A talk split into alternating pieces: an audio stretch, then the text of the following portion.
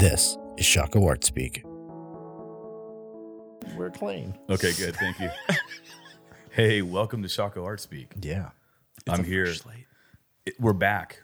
we are. We got derailed through sickness and death, actually. Yeah. No, no laughing matter, real. but we do think that humor is helpful. So, uh, you know, don't don't misread our tone today. But we do have a third part to what, Gareth?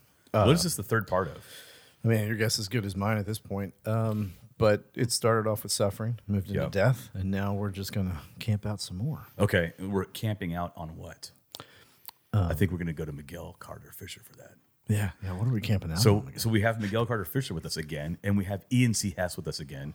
The Four Horsemen tried again. Yeah. And um, so, and some of us are more caffeinated than others, A lot. a lot more sugar sugar rated as well. So, um, so we, we want to pick up with the last discussion we had, even though it's been some time. Yeah. that wasn't intentional, but you know, here we are. We didn't want to leave it dead, um, so to speak, and so we're yeah we're Oh, going to resurrect appropriate. it. I was thinking um, maybe a good warm up. I I know that we got some comments and questions Yes. from people Great online, call, and Miguel. yeah, I I haven't looked at any of those yet, um, but This is why we called you back. but now might be an appropriate time to do Yeah. so. No, I that think it's a great. great call. Um, and it's uh, yeah, we did have, actually have some good Dude, that's so great, Miguel. Thank you for that. yeah, it's uh, you know, just let me pull these up real quick. Um, I'm gonna watch some shared videos while you do that. Go for it. let's see. Um, yeah, so we, you know, we rethought the suffering artist, and one of them is, um, in this podcast, you all mentioned how the suffering artist makes better art. So, what exactly makes the artwork better? How does it show in their work or your own work? What elements of design were effective, and how were they effective? So, really, the whole thing is like, what, like, what makes the work better? so I would jump right in and say I don't think all of us said that. I think that would respectfully to the uh, the listener. Um, I think you may have got that in varied varied opinions. Mm-hmm. It was I would- probably me leaning into yeah, I it think the it was. I didn't want to throw you under the bus, but I was I'm under say- the bus, dude. Yeah, I was going to say that's Ian. Ian. Ian's take was emphasizing a little bit of that, and I think there's merit to it. Um, but I and so I think what we got to was that there's sometimes in I'm just going to jump in is in a is Yeah. a, a kind of intensity um, uh, that maybe comes from or sorry, it's an intensity that flows from a vacancy that was once filled by something. So a relationship, uh, a connection of some kind, and in place of the absence of that, the removal or the absence of creates deeper longing and te- deeper awareness. And because there's more intensity towards longing and awareness, there's a bit more hyper, uh, not vigilance, but um, there's a kind of a creative intensity or urgency that tends to uh, cause, I think, makers to grab uh, hold more tightly, more urgently. They sing with more, they make with more out of that that lack, if you will. And I, and I think you know the the opposite is often true. What you'll find is when people are content and satisfied, uh, that intensity, so to speak, is pacified.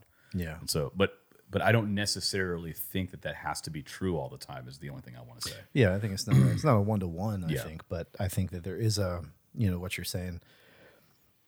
If if if we believe uh, deeply that like art and design matter and that they're a part of the world we inhabit, um, then those things are going to uh, elevate or seem um, better or whatever kind of words you want to put on it when it actually connects with that experience and that reality. And I think that's where. Um, so it's not that there's necessarily like a like a qualitative difference that you can kind of see uh, in somebody who's suffering. Sometimes you can, but it's more in that space of like there's a there's a there's a connection and a conversation. There's an experience coming out of actually being a part of the world, which right now we have so many exits out of um, that it's easy to find kind of untethered work that just sort of falls flat. Um, you know, I can make a meme in five seconds. I can, you know, do some stupid dance on TikTok or whatever, and uh, I don't ever have to really engage. I don't have to, but when it when it does, I think it hits people. Mm-hmm. Mm-hmm. Yeah, I was also saying that from a place of that I personally have gotten moments of that. If I were to rely on it, I think I'd be in a real rough spot. I totally agree with everything that the both of you are saying, especially I think there's also an aspect of not having distractions. I think there's an intensity of focus, like when you're devoid of any other source of I'm pushing my life forward. Uh, I'm striving for something greater. Uh, if it's focused on more so a relationship, a lot of that energy can pour into that. And if, say, if there's the lack of the relationship or it's gone afterwards, then the intensity of the focus, I think more so can maybe it just makes more work. And from that, you're creating better work. I just think there's there's a, a legitimate energy to suffering and overcoming it through the intensity of your work. Uh, I definitely don't want to make it a reliance. I would never say like make sure your life is suffering. Yeah, I And like, then I you like will that make idea of volume though. That's something I hadn't thought about. Is that you know there are those times that uh, where you are like figuring things out or striving or doing something where the volume of your work actually does go up, so that uh, you know you're not making one piece that's not really doing much. Instead, you're making five pieces and four of them aren't doing much, but one of them actually did. You know, I don't know. Um, but yeah, that's that's a I think that's a good point too. Yeah, yeah, I agree with everything that's been said. I mean, I think people have a. I think people. Well, I can't imagine not suffering at least a little bit every day. I mean, mm-hmm. everyone does. Mm-hmm. You know, all of us, especially after you, you know, you reach adulthood. You know, you're gonna have, you know, doesn't matter who you are, you will have friendships that have fallen apart you know you will have lost loved ones you know there's there's always you know the, the inevitability you of have irritable, pain irritable bowel syndrome. yeah irritable I bowel have that. syndrome which eh. su- you suffer. yeah Yeah. You know, I mean, I'm not. I'm joking and being totally serious. It's no like but it's true Yeah, to your point though, like we only mean, think of we the have- big suffering categories, but there's Yeah. like the lesser that are like Hundred percent. cumulative. yeah we have i mean our, our bodies over time start to betray us you know Start to It's- shart more. Yeah. Yeah. and um so yeah, it and I just I just think I do wonder about this like if well I- can't imagine you know you can wonder like well if, would people make art if there was no suffering? But then I'm I think well without suffering is there such a thing as people? Like I can't our entire identity is in relation to um conflict and the resolution of conflict and the seeking of some sort of harmony or or equilibrium in our own lives. And we're always beginning from a place uh, that feels broken you know from the start. So yeah i, I, I just think suffering is so woven into the human condition. It's it's inescapable. But maybe what can provoke art is you know I, I think it's always present but there are times like you said i like the analogy you used about you know kind of this vacuum mm-hmm. that needs to be filled. I think there's moments where it's it's it's accelerated mm-hmm. or the, the or the suffering becomes more pronounced mm-hmm. than um, it might be day to day. I mean, you can't you can't live in that place all the time, but I don't know. I know for me that that was my experience, you know, with like with great loss. I just I don't know. I I I get, it also gets your priorities straight. You know, I, I think suffering has a way of reminding you that you are you are human and you are finite. You have limitations. You have a limited length of time. You have a limited amount of resources. You know, I, I think suffering just helps us kind of see the contour of ourselves. And with that self awareness, um, I think it's also an awareness of what, what tools are at our disposal. And that's always, uh, for any artist, you know, that's, that's helpful. Yeah, I think. I mean, what you were saying about um, just kind of the human condition being that way. I think suffering also is one of those things that you can't take for granted. Like it is so visceral that you can't just be like, oh yeah, it's just kind of there. You know, like even if you've met somebody who's had so much suffering in their life, like it's still going to be apparent on some level, right? They're not going to become so kind of like jaded or cold or disconnected from it that they just don't tap into it on some way. But I think it's um, so you know uh, i think that we we could be making like in a in a world devoid of suffering i think we still could be making a lot of fantastic art i think it'd just be harder because we tend to take the good things for granted You know, like the happiness. Oh, that's supposed to be here. Oh, the uh, you know whatever's supposed to be here. Um, you know, where we can't like I don't know. There's something about like pain, suffering, loss that doesn't that doesn't sit with us in the same way where we can just kind of look over it.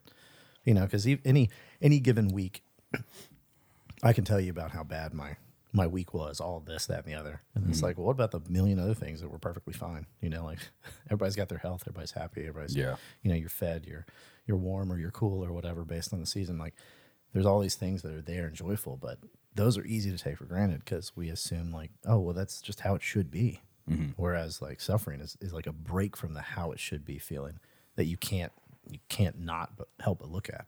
There's also like another take on this, which is, um, you know, minor. So I think one of the things that maybe is we're, we're burrowing into is getting to where the suffering artist becomes a cliche at the expense of real, uh, like uh, at the expense of like reality, um, in in the, the the kind of the human condition and so on. So the um, the idea that um, one one has to have suffering embedded in their experience to ground the validity of the art they make is a pressure people feel.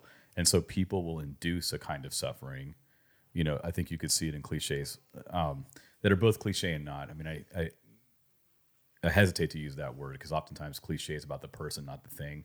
You know it's like the the mountain is not a cliche you are and how how cheap you're interacting with this incredible thing. But so but you know there's the the i could speak to this in terms of like music. Like friends that um situate themselves in such a way in, in order to accrue a certain amount of suffering uh, in order to to um, you know pass a threshold and appear valid in their expression.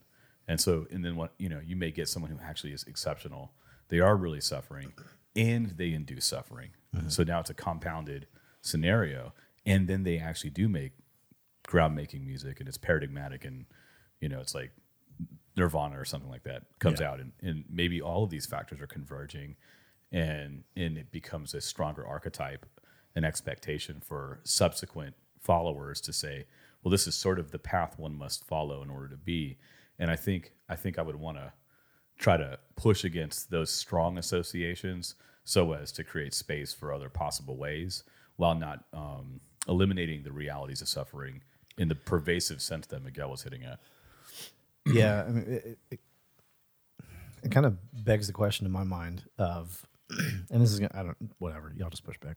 Um, the um, you know, is there is there something about the way that um, again, just using terms uh, like a serious artist, so to speak, is there something about the way that a serious artist interacts with a world in which they may just appear to suffer more because they're digging into certain things more deeply or they're tapping mm. into veins of experience that like you know somebody who's just kind of you know going to the mill for the 9 to 5 may not really may not even cross their radar Sure. you know but is there is there something about the the work that's being done the way that it atta- it, it, it attaches to society and people and memory and experience and everything else is there something about the work of an artist or designer that just kind of makes that suffering i don't know more more visible more Well, more I, visceral, okay, so so I do think I think that's I think it's interesting. So I would say I hesitate to say this because I'm not a woe is me person when it comes Yeah. to being an artist, but um, I do recognize. So if you're going to be an artist in any serious way, you are going to suffer a tiny bit, Yeah. because you're just going to be odd to the average person, regardless. Like even if they support you, they're going to. It's more. It's more likely that people will just think you're odd and not sure what to, how to how to place you. yeah you you know? like start as an outlier Yeah, you're, even your closest pe- people that love you, they're still going to be like, yeah. Um, you know, like one of my good friends, Richard. Uh, growing up, we were artists together, and we we did a lot together in VCU. Not Richard Haley, but another Richard Myers. And and Richard Myers' dad was a construction worker, successful contractor. Richard had all those skills. Yeah. And his dad couldn't understand why he wanted to be an artist. He just couldn't get it. And so Richard became an art teacher, and he latched on to the teacher part because he could be proud of that. So that helped him. You know, I remember when he gave a talk at Richard's graduation party about being a teacher and how proud he was. But he tuned way down the art mm-hmm. part. Yeah. Because he just didn't, you know, he could. And here's the thing: this house was impeccable, mm-hmm. all made by himself. His gardens were amazing. There was so much beauty and like complexity and harmony. He had all of that, and the me and Rich were talking about it. He was blind to his own sensibilities, uh, and y- you know, and he was deep treading in all the same waters as Richard, and um, but he couldn't make sense of it for some reason, you know. So I think I think you suffer for being a little weird at family get-togethers if you're fortunate enough to have family, or at um, strangers on the street. I mean, it has never really gone away. I'm always a little bit. I think I always I often experience a little bit of suspicion from people when they're like, "You're a you're a painter, like you paint, like you make paintings," and then if I show them what paintings I make, it's like, "Oh, you're one of those painters." Oh, you do paintings that I can't figure out. You just make boxes and weird brushy paintings like I, so i mean so i mean so there is a there is a, a put it another way is to say is you suffer for kind of going against the larger grain Yeah. and i'm not saying that as a woe is me but it is a part it is it is part of the gig it, it just is Yeah, I mean it's uh seems to be at least I think I've told this story before on the podcast, but when our oldest daughter was, I don't know, she's probably five, four or five years old. Um, we have this painting by Chino that was at the time behind our, our dining room table. And she was asking questions about, you know, well, why, why are this like, I mean, it's kind of, there's some hard edge, hard edge, like color spaces that are being practiced. And there's a, there's a, like a lighthearted um, self portrait of sorts incorporated into it with some mixed media. She was like, "What? Like, why is this like glass here? Why are these colors here? Why does it fade into this and do this?" And you're like, "Well, I mean, I didn't paint it, so I can't really tell you the whys in that respect. It, like, you want to know." And she's like, "But it just doesn't. It doesn't seem like real life." And so I think there's a lot of things that happen in the art world um, where you push into something that doesn't feel like real life to help you explain or understand real life better.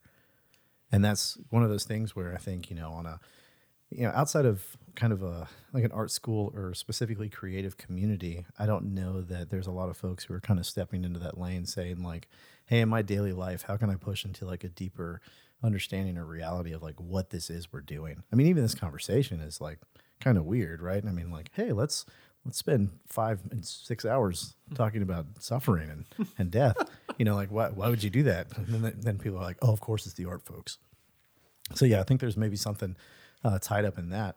And I don't say that as like a, you know, a group pat on the back, but uh, just as I think there's a, you know, like a, a, somebody who's a doctor is going to be more sensitive to somebody talking about a pain or a, or or something that they experienced uh, health wise.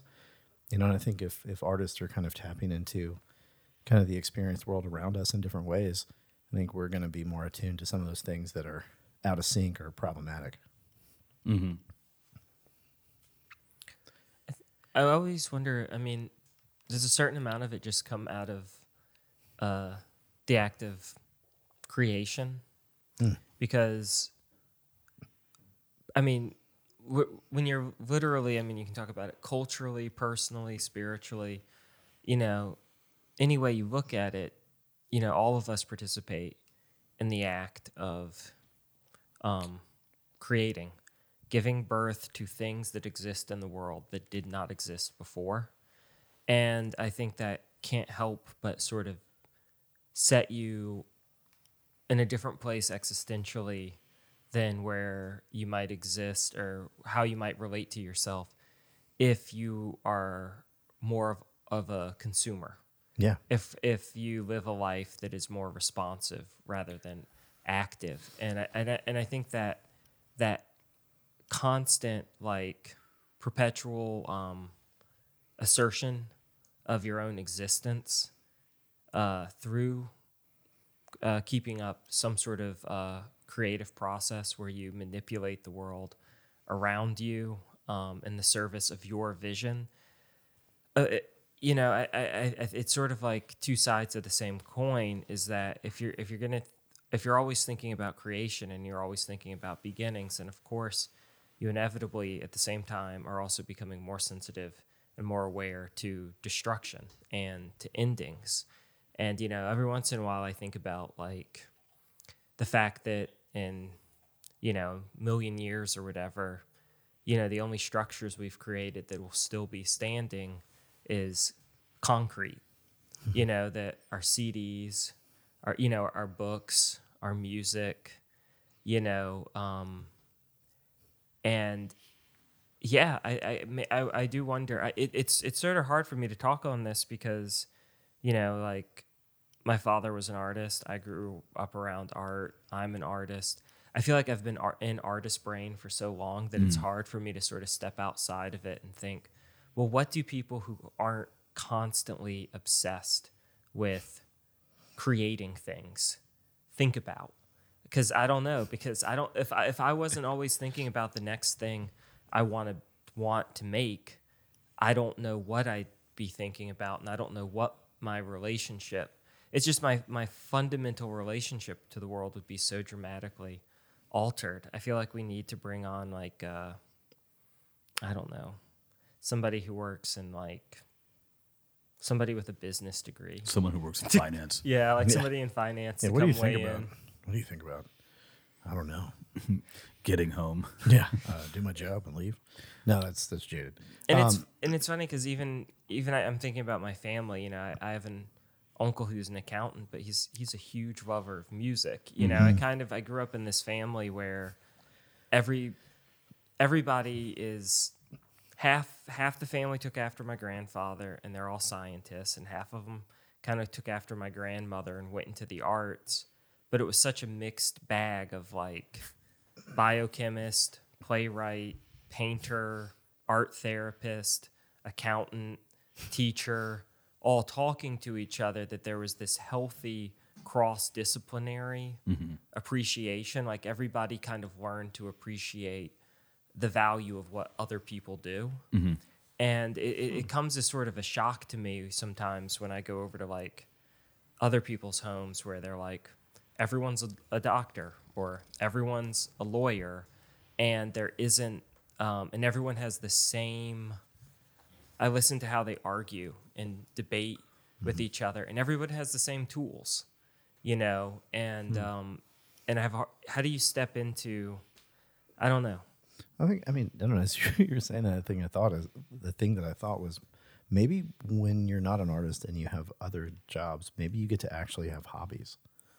You know, because I feel like the things that I do in my free time are not that different than what I do in like studio practice. Yeah. Hmm. I mean, like, you know, like, um, oh, I'm doing like sculptural things that are called furniture in my free time. You know, it's like, it's, it's, it's, I don't know, your hobbies, you know, if you're working in creative places, like you're already in the area where most people's hobbies tend to be, which is a creative space, right? So oh, I'm an accountant, but like I really enjoy playing guitar or listening to like, you know, my high end sound system on amazing headphones that have these, you know, with this fantastic vinyl collection or whatever it is. Um, so yeah, I don't know. It's uh, which may also be part of the suffering because people are like, oh yeah, I do that. That's my hobby, and you're like, well, that's my livelihood and my job and part of who I am. Yeah, maybe you can. Maybe they actually get to have hobbies in their time off from work. Yeah, I mean, do you guys? I've never really been able to understand the, a hobby. Like it's it's it's it's a concept that just I can't wrap my head around. I'm gonna be honest with you. to I- not become I, obsessed. I it's a valid category for me abstractly, but I personally do not understand hobbies, and that's not a. I don't mean that in a condescending way, like just in a.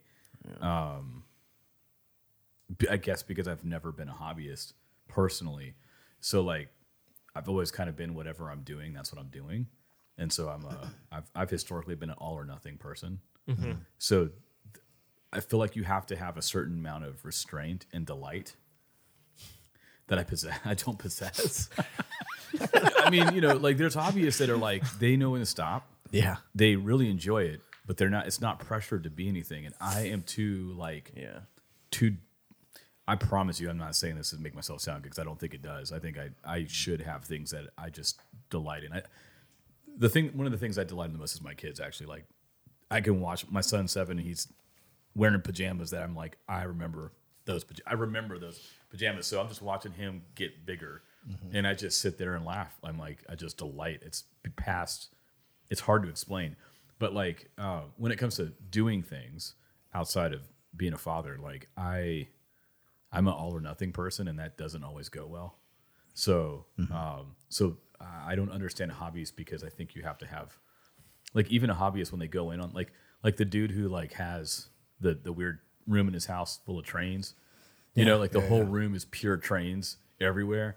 Like I, I get that, Mm-hmm. but I would have to not have grown up to do that. Like, Well, it's funny because my so my great grandfather was that guy. He, sorry, so, I no, knew no, someone. No, I knew somebody was going to be related to that guy. There's no no, but here's but here's the thing. It's he's not quite that guy that you're describing because he worked uh, from when he was 15 till he was like 65 for 50 years on the railroad. Yeah, maybe. And so when he came home, like he was he was kind of a day laborer on the railroad. yeah. So he was swinging 12 pound hammers and shoveling coal and Yeah. laying track, doing all this stuff.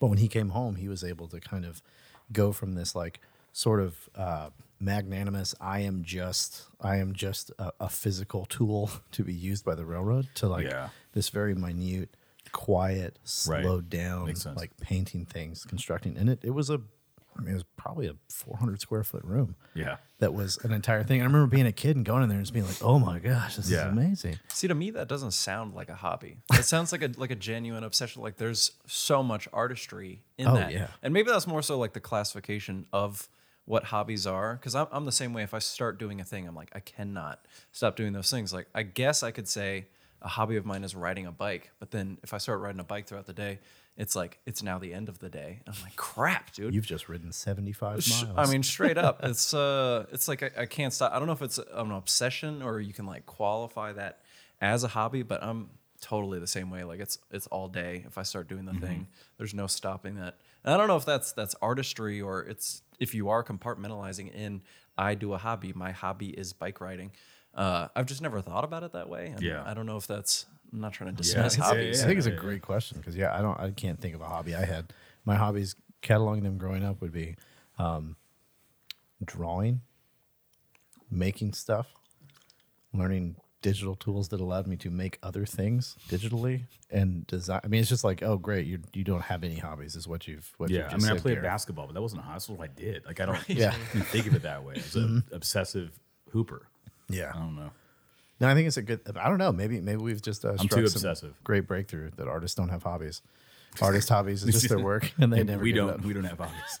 Yeah, let us know if you two are devoid of hobbies, um, and an artist. We'd like to, you know. I'm not inquiring minds wanna anti-hobby though. I mean, no, I- not at all. I, I really, I really got to say that I've noticed that there's people where they get in and they're just like, I'm in my woodworking space, and like Mm-hmm. they're they're just. like, It's why like my wife and I are, are similar in this way. Laura and I like we're we're kind of like all or nothing people, so we're two peas in a pod with this. So we're not like um, people will think because we're we make things or whatever, and I am who I am, and she is who he is. That we're like the most. Um, you guys got this. You and Callie have this, so we don't have it. Like we can't make cool things. Like like we can't craft things. Like we can't. like I can't go all in and like build my kids like. Like a clubhouse. Like I did build a build them a club. About to say. no, I, And you did a great job. there's a but there's like a thing where a per like you could you could crank out an awesome cake mm-hmm. right that's Yeah, yeah. really awesome we don't have that like we can't like we can't get we can't hone it in it's like too demanding and because we're all or nothing it's like too much to try to channel it Well, I would also, I would. One thing I'd add to that is that there there is something that uh, I don't know if fellow designers will appreciate this or if they'll just be like, no, that tracks. Uh, there's like an anal retentiveness uh, in design that Yeah. I think tends towards those sort of things you're talking about, where it's like, yeah, there's a, I don't know, like there's times where I'm like, I really really enjoy the details of this. Yes, and you have people to. are like, hey, there's a whole forest here, buddy. Yeah, yeah, yeah. You ha- you kind of have to, and so like that's the thing is like Laura and I are terrible at wrapping presents. I mean, you can't tell who who wrapped what because it looks equally crappy. Doesn't matter who. I mean, my kids don't know any better at this point, but like but Laura's sister is like impeccable. You know, every crease, every it's mathematical. It's it's crazy. Uh, and Laura and I are like, it's like my brain doesn't fire that way at all. It, you know. It's funny you say that because I always hate when I fail to do something like that, and then people always say the same stupid thing to me. It's like you're You're an artist. You're an artist." artist. I hate that. You're an artist. You should you know you should be able to. Why is it your look nice. handwriting better? Oh god, when I when I worked at a restaurant, I got that shit all the time. Yeah. it's like Hey, can you paint me a bouquet of flowers in the back of my chair, my above my cabinet using puffy paint? What do you mean you can't do that? You're an artist. I'm the principal of the school. You're an artist. You Yeah. you got to do that. It's a singular monolithic ability set. Yeah, you can't do this. It's a bad deal. yeah, it's a I, I like that it's. uh I, I don't. I mean, I don't know. Even wrapped up in this, let's let's. You know, I'm not. I'm not going like you know, what was us mopey people yeah, we're party here. so mopey right now. Come Where, on, where guys. are we, dude? We got lost for a minute. But I think- love I think this. we're still but I do- tracking. but I do think we hit something really important. Okay, help us out, about Miguel. the Hone it in. about the obsessiveness of artists Okay. and um and that like my friends all tell me that I they're like oh yeah Miguel he just he doesn't have an off button like I wake up in the morning and I'm just like this. yeah I'm just like yeah exactly well the listeners can't see your face but Imagine, imagine Ryan with a very uh, startled look on his face. I go to bed like this, and I wake up like this.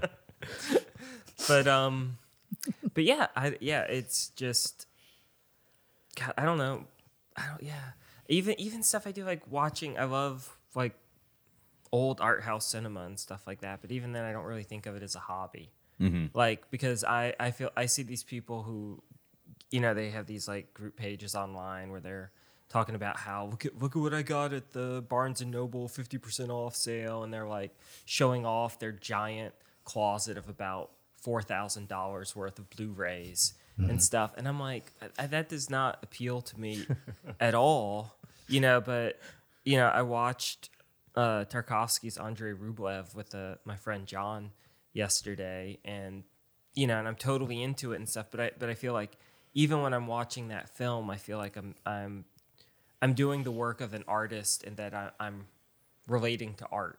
You know, it, it's it's sort of like I'm I'm in an Indonesian gamelan group.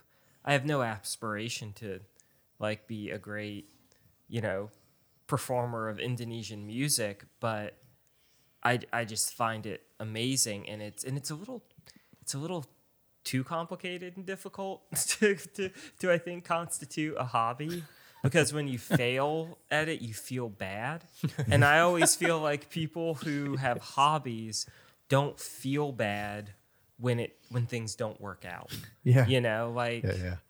and like yeah so I, but i do think you hit on something really I, I do think this touches on something really important about like the character of people who are interested in pursuing a life in the arts and um i don't know do, do Yeah, I mean, I think there's something there. I mean, the the type of people who back in history would have like scraped things off of every surface, mixed it with some animal fat, and then rubbed it across the surface. Like, there's a weird obsessiveness there, yeah and I think that that's probably still a part of it, in in a lot of different ways. Um, an obsessiveness to uh, have the gall to say that you can go into the natural world and like actually use parts of it to affect and change. Like, there's there's something about that that is much more in touch Mm, sorry, let me not say that. There's something about that that feels like it has a different level of connection to um, a world that can be uh, cold and hard at times um, than you know most folks on an average day. Oh, you're making you're making um, ontological statements about human beings. I know. Okay, so here so, I'm trying to keep them as vanilla as I possible. I know you are. even Here's- though that's not what I do. Check this out. So hold hold that Yeah. because I because I want to come back to that real fast. Here's what's popping up in my head. Oh, and, and and again, this is I'm good with. I mean, I don't want anybody. If you're doing if you're a hobbyist and you're listening, we love you. And and if you're if you're a hobbyist and you're bummed, let us know about it because then we can be like, oh, okay, we got to change our perspective on it. But here's the thing. I think why hobbyists are often not bummed when they're doing hobbies is because hobbies oftentimes are built into a uh, post-industrial idea of how we exist and, and how we identify ourselves in terms of how our time is allocated. So it's sort of analogous to saying uh, it's Friday, it's the weekend.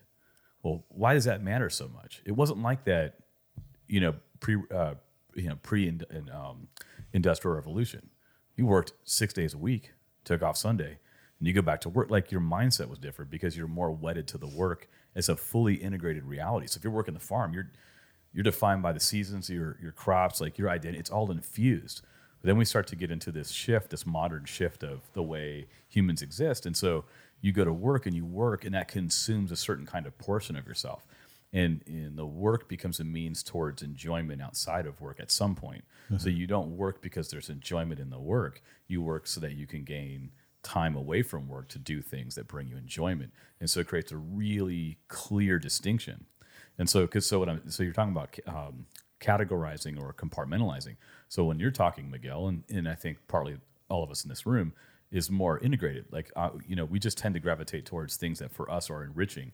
And so if you're really grasping the fullness of uh, that which is, which would include the arts, and you know what you were what you were just getting at, Gareth, is it's fully in, it's a fully integrated world. And so I'm not I'm never really uh, compartmentalizing necessarily because the richness permeates most everything that I, I choose to do or I'm able to do. So I don't really ever have to compartmentalize out of that in in that way or for precisely those reasons. I kind of do sometimes, but I'm just trying to make a clear distinction and say that you know it's very possible that hobby. I, I would love to know, like, did did did the idea of the hobby come out of a post World War II America, like, um, because woodworking would have been vocational Yeah. but then you get you get uh, uh, let's just say you get men coming home from World War II, and these are these are uh, people that are resilient.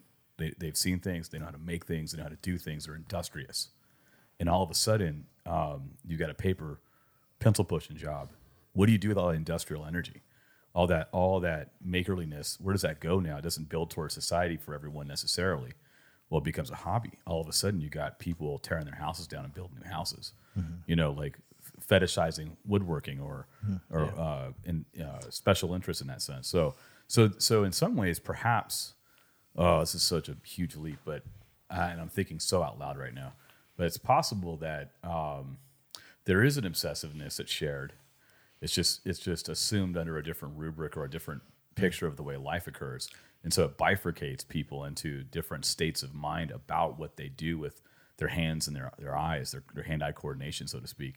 Um, because and, and and here's the thing, we're still talking past tense. I mean, there's a tidal wave of people that are like, oh, I'm like I'm going to live in the future in in a virtual space. So so all of that um, energy is towards that end now, and then you've got generations of people that collect toys, and so I mean, there's there's a lot of converging factors. But what I wanted to say was perhaps we have failed to account for what you were alluding to, Gareth, about us and and, and how we're constituted, and and within the way we're constituted, what what are the kinds of things that one we, we, we ought to be doing, and maybe the society we live in doesn't permit that very well, as far as um, Yeah, 'cause I mean, I know I- creativity.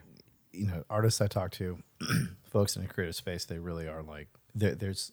I think some of the suffering that they experience is that what you're talking about. There's this connection to a world or, or an idea about the world that should be the one that we're building or the Mm-hmm. one that we're moving towards, but there is a reality to the society we exist in that doesn't that just kind of hits back at that and like Yeah. puts up walls. And says, no, you can't do that. No, you can't be that serious. No, you can't be that interested. Can't no, be you that can't sincere. be doing this. Yeah. Um, so if you just uh, kindly scroll through your phone and doom scroll scroll yourself to death, that'd be great. Um, Doomer. so I think there's a, you know, maybe you know, there's there's kind of something there that like all of this is kind of coming full circle where it's like okay, if we see things in a certain way, we experience life in a certain way, but the world around us is constantly kind of hitting us over the head with things that we're like, well, that doesn't feel like a super strong argument for why things should be this way. Why can't they be like this? And they're like, no, sit down, be quiet. Um, that maybe in a roundabout way there actually is built-in suffering uh, on a larger scale we might consider to just creative pursuits in general because the world is not a creative place like it's just not it's a super boring bland vanilla place full of a lot of people in brown suits that are just dying to like kill you with them so it's a super boring horrible spot um, and i think that's one of the things that even draws folks out into the arts is they look around and they're like this is the best we can do I'm thinking of um, and I'm I'm not a a Marxist, but I'm thinking of the Marx essay. Uh, I think it's like the, the alienated. Most, what- most Marxists aren't Marxists.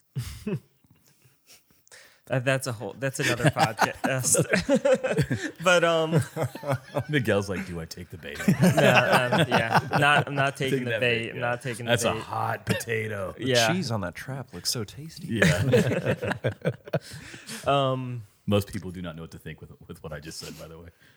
But the uh, but in the alienated labor, I remember we were at the essay in college, and it always stuck out to me because it it talked about um, workers what happens to them kind of emotionally and psychologically when they no longer see themselves reflected in the products they produce. And that when you become alienated, when what you do as a job uh, becomes completely alien to who you are as a person. And maybe it's out of that that this culture of like hobbies has sort of come into existence, is because, um, and maybe that's why there's some sort of, I always, you know, people always sometimes, you know, people have this attitude about artists like, oh, you're you're entitled because you you just want you just want people to pay you to do whatever you want. Like that's not a job, that's a hobby. and maybe the difference between hobbyists and artists is that you know some some people are just like well i'm going to make money and i'm going to do what i have to do and in my free time like i'm going to spend that doing this like sort of natural self assertion through the creative act. You know i can do that on my own but then that also becomes prescribed and and commercialized. And then then then there's an industry around hobbies where it's like express yourself in these prescribed ways you know? Um so that's that's a whole other issue. But yeah I, I guess maybe the thing is with being an artist and stuff is that maybe that that disconnect uh, that natural need to satisfy the creative impulse is just so great that you're like, no, this isn't this part of who I am cannot be peripheral. Mm-hmm. Like this has to be at the center. It's mm-hmm. like like like I was saying earlier, like my friend saying, like, you know, Miguel, you have no off. Maybe what makes an artist an artist is not having an off switch. Like, you know, you wake up in the morning and you want to be engaged with life and you want to stay engaged with your life all day. And, um, you know, because I've worked like, you know, I worked at like Macy's and stuff like that. And I had coworkers who had been there for, you know, like sometimes like 20 years and stuff. And I'm like, how? Like, this is so mind numbingly dumb. Our conversations with the public are literally scripted. Like, I was given a script that I had to know, and I would be quizzed by my manager. Like, did you ask them this? Did you ask them that? And stuff to make sure I was sticking. So it's like, how do you go this long with, uh, you know, with that lack of genuine human connection to other people.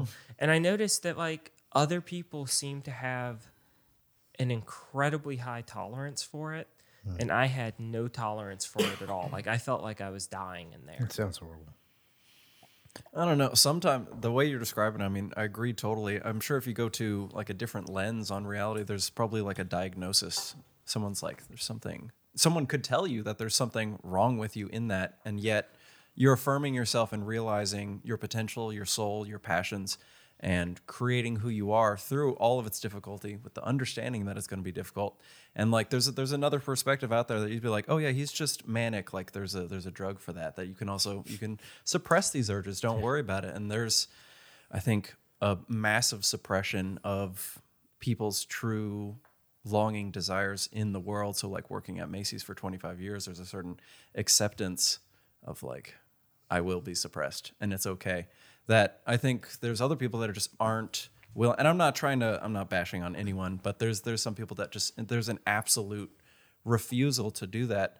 And I think that's this also kind of floating on the outskirts of talking about hobbies. Like I think something with the idea of mastery and mastering something, where hobby is like something I can give myself to, sort of to play, whereas mastery is like a true pursuit, an endless pursuit towards truly understanding something, truly engaging with a larger, wholer world and how this connects to other types of being, other types of creation.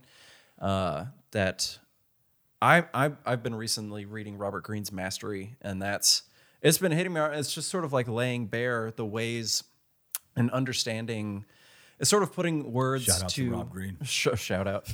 It's sort of putting words to kind of what I, I couldn't in a way. It's just very concrete. It's it sort of has like a straightforwardness to what it is to master something. I'm like, that's my constant yearning to improve, to work on things, to understand as much as possible. That I think is everything you're talking about, Miguel, too, is like there is no off switch for this. Like this is what I'm in it for, and everything else besides that can seem like a distraction or silly or willingly taking on suffering that has nothing to do with you like reading the news in the morning. Like there's there's some amount of suffering that is built in institutionally in this country that uh, if it bleeds it leads. Like there is an active pursuit of difficulty to make difficulty seem as loud as possible as encompassing as possible to make the world seem like a truly awful place. Because if all I did was watch CNN, I would I would truly believe like this is a this is a wholeheartedly awful world that we live in, and things like pursuing what is true to myself and creating something is just so so pure, so fulfilling that ignoring it, yeah, I mean. You, you can't you can't ignore that. I mean, and it just seems it's so much more legitimate than I don't know, just uh, putting on other words to it. I'm kind of losing my train of thought, but am I making sense right now? You are. I hope that I'm making sense. Dude, you don't make any sense to me, man. I watch CNN 24 7. I can't even understand how you don't. So uh, you lost me, dude. I get everything. I'm just kidding. no, somebody save this man. You need a better hobby. No, I think there, there is something. I think you mentioned countercultural in there, like with the idea of it. I think that is like you know we we do live in a highly, uh, I wouldn't even say consumer based. I'd say consumption based. Like everything is consumption, um, in the terms of like complete devouring of something, right? So. So you know, like don't get a don't give an Amazon don't get an Amazon card so you can buy a few paper towels. Get an Amazon card so you can go bankrupt. Um, so it's you know it, it's kind of in that space. So there's like there's just a there's a flat out audacity, a counterculturalness uh, in just go back to what you said, Miguel. Just the act of creating anything, just making anything in a society that at its base level is just about constant consumption. You know, just take in, take in, take in, take in. Um, so there's something super countercultural about that. Um, and then you factor in like obsessive type personalities that want to do things like mastery. Um, you're you're gonna have you're gonna have some folks who are like, "Hmm, today wasn't a great day. It felt like I was not in place with the rest of the world. I felt a little odd, and I think that's okay because there is something like necessary about um, about makers, about the creative pursuit. Um, so I think even in a positive, like the most positive sense, uh, when you get to a place and you kind of mature into understanding that suffering as kind of just a, a sign that you've kind of integrated things into your life in a certain way, um, I, I think it, it can be there, but it doesn't really maybe bother you as much in some ways. Like you just understand it as part of the equation. Because I do wonder, um, and this was another another uh, comment from the uh, from the, the the last or the first episode where they were talking about um, kind of you know the general public always talks about Van Gogh cutting his ear off and everything, and like you know they were like we I don't give a whole lot of of that. I don't really connect that necessarily, but it also begs the question of this idea of suffering? Is it is it really just kind of a narrative that we've written by looking here at the past? Mm-hmm. Or was it something that really wasn't a part of it? I mean you go through especially art history 101 and you look at oh the super rich son of the super rich person spent his life making paintings for the super rich and you're just like what's the suffering? Mm-hmm. You know that he got syphilis? Not not downplaying that. Yeah, that's some suffering, dude. But at the same time, it's like it's not the suffering we're talking about. Where it's like, oh, you've given your life to almost like a monastic vow of poverty. Like you hear a lot of people talk about in art school, like, oh, I'm never going to make any money. Dude. The the comment is very much about like uh, our society's obsession with rise and grind culture, right? That there's like nothing is given, everything has to be earned, and like there's suffering that comes from that. Instead of that kind of being like a natural state, like that work is hard. So I I I like to tell my daughter every once in a while, like she's like, stuff it's like I'm like having to clean my room and it's like hard. And you're like really like telling me to do it over and over again. And I'm like, yeah, if you lived 200 years ago, uh, if you wouldn't work hard enough during the day, we wouldn't eat dinner. So uh, pick up your toys.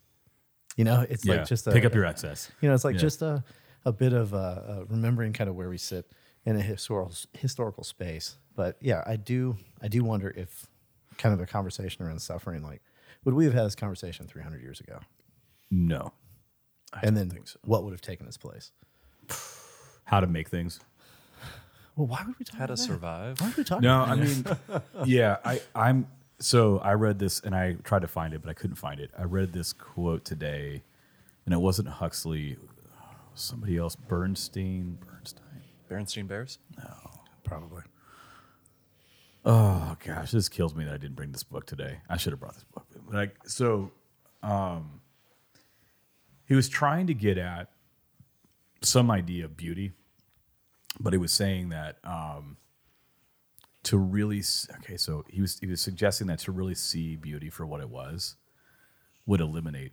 It's going to sound jacked up, but it was the way he was saying it. And just, this was just a book quoting this guy wrestling with try to ha- trying how to like how to get a kind of a transcendent reality. But so he was saying uh, something to the effect of, um, well, he was talking about Huxley's experience, you know, seeing seeing things, um, using some assistance to see some things, you know, uh, Oh, like telescopes and stuff? hallucinogenics and things. So, so then um, this other guy is like, well, um, paraphrase, uh, seeing the like the temporal vividness of flowers, like the kind of burning bush reality underneath the skin of the flower, naked eye for what it is, um, was so otherworldly that, and so then to start to sort of peel back the layers and say all of reality is like this intense, vivid kind of um, in in existence coming out of existence thing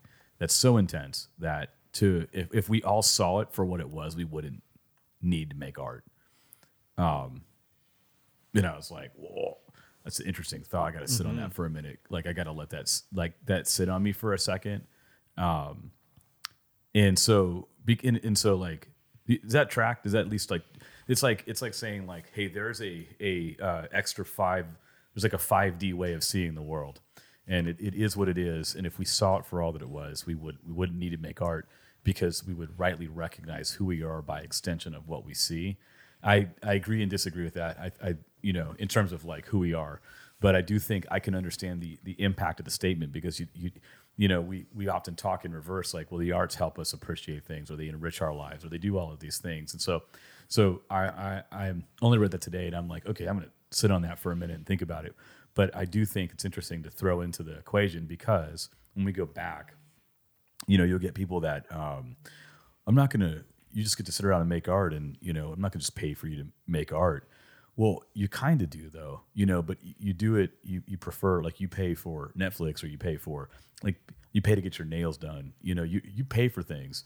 And so um, you get the value you, you get some sense of the aesthetic value of things uh, but we don't we are um, defined by work in, in a post-industrial sense of work. And, and here's the thing work is good actually. I, i'm a fan of work so i think work is really intrinsic to who we are but um, we use work to ju- uh, to justify the value of things and some things just don't square with um, numbers and cents and typically the arts poetry doesn't square with numbers and cents it's an it's like ineffable it's like outside of that constraint a little bit. It's in and outside of it. It's elusive to more, and it can't can't be contained well. And the irony is, I think that is more so what reality is. And we've got a way that we've built a society that tunes that all down. Because if we did see things the way we are, I don't know what we would do. Hmm. Like if if the the the hypothesis is true, like that there's something way more going on here, and we actually saw it for what it was. I don't think we just would make art. I don't think we would do a lot of things the same way. I think we'd be like fried. I think we'd. I think we would. I would we would have to um, completely re-envision um, uh, how we think about existing. And so um, I don't know if I'm make if I'm making sense, but so Making so a lot of sense. yeah. So I think so. I think things like humor and and things like art and aesthetic play have something to do with how disjointed we are to each other and to the world, and even metaphysically speaking. So I would go vertical and say like ultimate reality kind of stuff, like God kind of stuff. So like I think because all that's disjointed, then we're trying to make sense of the world and and and and either press deeper into it or press away from it. And I think those are the tensions we fight in. And so I get, having said that, um, I I have a high view of work, and I can imagine how some people can't.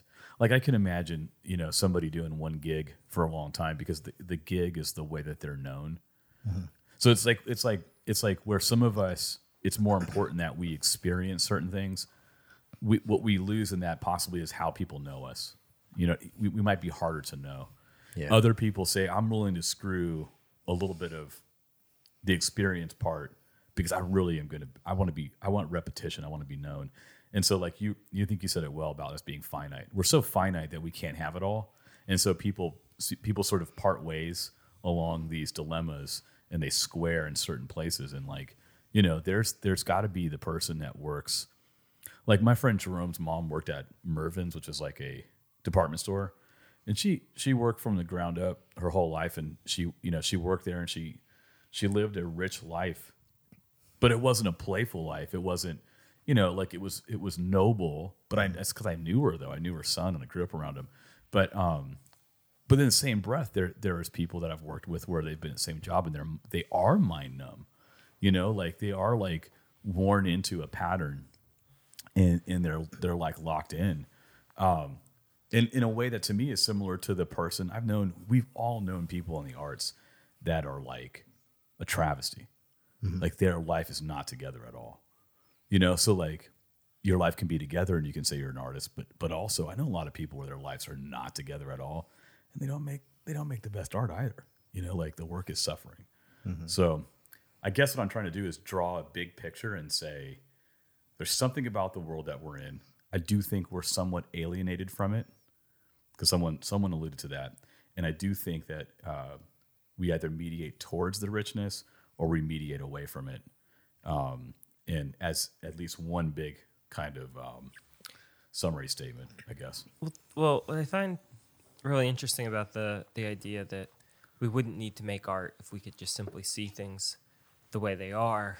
Um, I want to come back to that, by the way. So thank you for saying that. yeah, and uh, but because I don't I don't agree with that, but it's a, it's a great thought exercise. Well, yeah, no, it's an excellent thought exercise um, because for me, it's well, it, I think it's defi- it's how you define seeing. If, you define seeing as a a passive act where you're just um, receptively taking in information, um, then I think it can lead to a kind of uh, uh, um, a misguided um, perception of what are uh, you know a, a model that doesn't really fit the reality. I think I think re- reality is really uh, seeing is um, perception through all of our senses is a simultaneous give and take. You know, it's a two way street. Like I know I see things, objects differently when I'm drawing them you know that drawing brings me into that intensity so it's sort of like to me it's, it's just this idea that you can't uh, that if we could see things how they really are we wouldn't need art. And it's like well if we didn't have art we wouldn't be able to see things at all. You know like we would be you know it's like art uh, to me art is is the seeing. And um and that has me thinking about and you know what you're saying about people being mind numb and you know this sort of maybe inherent you know the, the inherent nature of suffering the uh, and in light of that the in sort of inherent human need to create you know whether that's at the center of your life as an artist or on the periphery of your life as a hobbyist or however you fit it in um, a lot of people it it makes me wonder like how much is is a society like I feel like we have very mixed messages and we're very confused about how to how to look at the question of how much is a single human being entitled to when it comes to that need for um, creativity and self actualization.